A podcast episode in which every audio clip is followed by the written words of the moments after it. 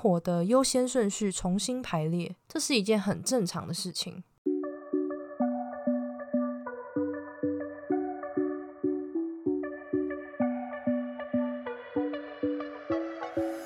Hello，我是卡罗，欢迎你回到贱女人的频道。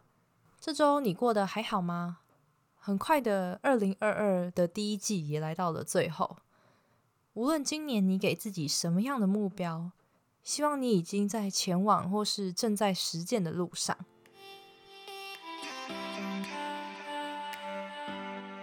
你现在正在收听的是第十九集。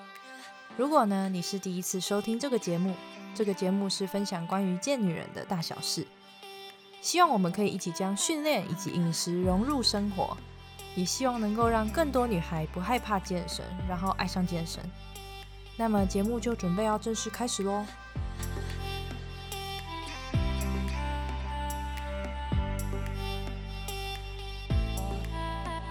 我知道，对很多人来说，如果一两天不健身，就是会有哪里不对劲。训练就像是吃饭睡觉一样，是一种生活的样态。但是今天想和你聊聊的呢，其实是另一种的情况。而这种状况是你可能会有好几天都不想训练，不想那么认真的饮食控制，因为把蛋白质拉高，然后碳水压低的生活方式，某种程度上也算是违反了生存的机制嘛。而我们都不是职业选手，或是准备要去比赛。而老实说，虽然我已经不把训练当做是一件需要动力才能完成的一件事情，因为对我来说，它就是习惯。就像吃饭一样成了自然，但是呢，自从二月以来，我发现对于训练这件事情可以说是想使力却又使不上力。我曾经在第三集的主题中有聊过关于健身的动力，还没有听过的人可以去听听看第三集。那现在我想来分析一下现在的生活，或许也会带给你一些启发哦。最近的生活就是。我发现叫醒我的不是即将开始的训练，而是闹钟。每次一起床，反而变得懒洋洋的。就算前一天晚上已经排好了运动的课表，也在自己的行事历上面敲定好要练什么部位，却在睁开眼的那一个刹那，感受到巨大的无力感。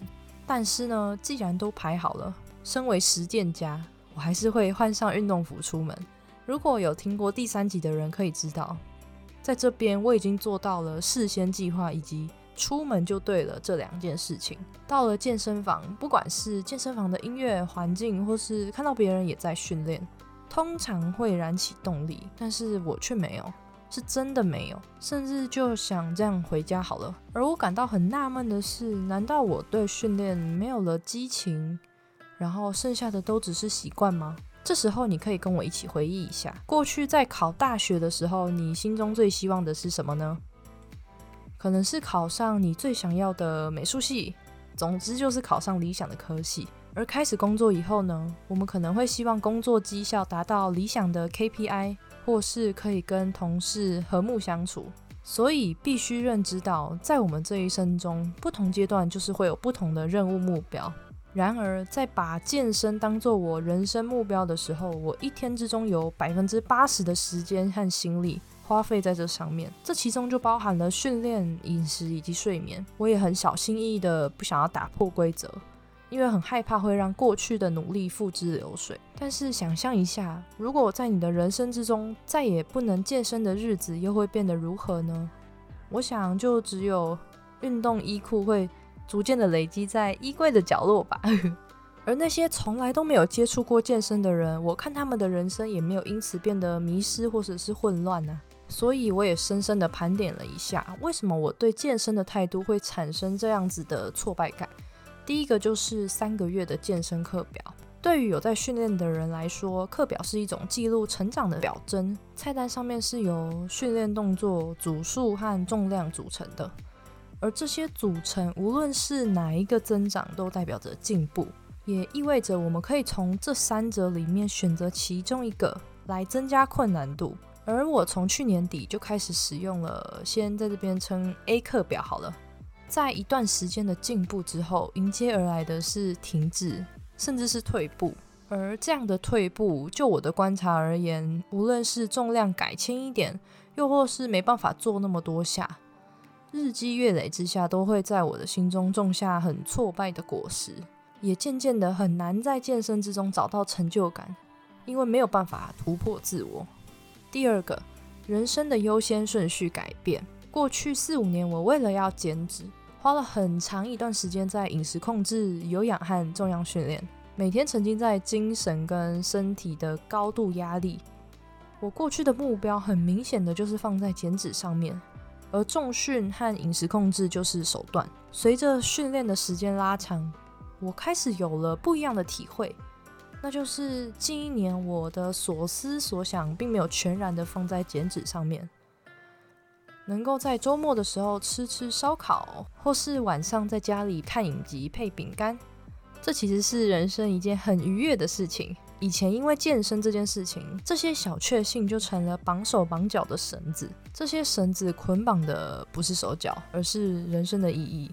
现在我还是很注重饮食，因为了解越多的营养，会知道食物对人体的好处，所以还是会特别避免像是精致淀粉或是高糖分的食物。但同时，我也不会像过去一样一律拒绝带有加工字眼的食物，变成斤斤计较的人。这也是我活成了更自由，而且我也更喜欢的生活方式。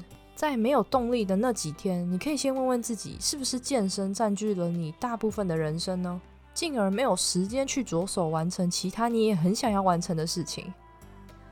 但其实没有健身所带来的罪恶感，都是自己给自己的，因为给自己设下框架之后，通常需要花好长一段时间才能再打破。说到这里，或许我们就能稍微放过自己。不是那么想健身的日子，也不要对自己没有去健身感到无精打采。如果把人生比喻为树状图的话，训练及饮食是我的生活主线之一，工作、自我成长这些也都是。这之中没有一边是占领了我人生的全貌。所以你要知道，你很好，只是你的生活的优先顺序重新排列，这是一件很正常的事情。第三，转换运动项目。我开始逐渐理解到，生活是由很多面向所组成，而运动当然也是。在过去，我一直把眼光狭隘的放在重量训练，却忽视了身体机制其实很复杂，不单单只是重量训练就能应付一切。重量训练它可以维持人体最低限度的肌力，那它的原理就是透过肌肉的向上适应。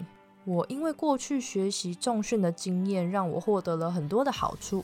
包括我把重物从地上搬起来不会闪到腰，也让我能够更紧急应变的面对突发状况，像是跌倒啊或是绊倒，不至于让我太严重。但是总的来说，重训这件事情本身比较难方方面面的运用在我的日常生活之中。比如说，虽然我有在练腿。但是为什么我在骑脚踏车或是跑步的时候，却还是常常感到腿好酸或是使不上力？难道是因为我下肢练得不够多吗？那还是我应该把休息日再多排一天拿来练腿？而我似乎也忽略，其实有很多种运动都可以维持肌力，不当然只是重训，还有更多功能性的训练，像是举重啊、CrossFit 或是拳击等等等等。所以我也想开始尝试一些不同专项的运动。也许再过一阵子也可以分享给你们哦。最后，我想告诉你的是，虽然这个频道的名称叫做“贱女人”，但贱女人在我身上也只是扮演着众多角色之一。就像你当了妈妈之后，你仍然没有失去女儿的身份啊。这两者不冲突，但是需要去平衡。这部分其实很不容易，我也还在学习的路上。但当你开始觉察，就是进步的开始。呃，我仍然很喜欢很喜欢健身，也很想继续分享我所体会到健身的好处给你们。但眼界放得更远之后，同时我也知道，即便没有了吃睡练，我的人生也不会因此崩塌。不只是在训练时认真训练，也用力享受没有在健身房的时刻，努力充实自己的不足，当个沙发马铃薯，或是和朋友一边吃着意大利面一边聊八卦。或和家人一起享受节庆大餐等等等等，这些都是我的人生目标。那么你呢？你除了健身，有没有其他目标呢？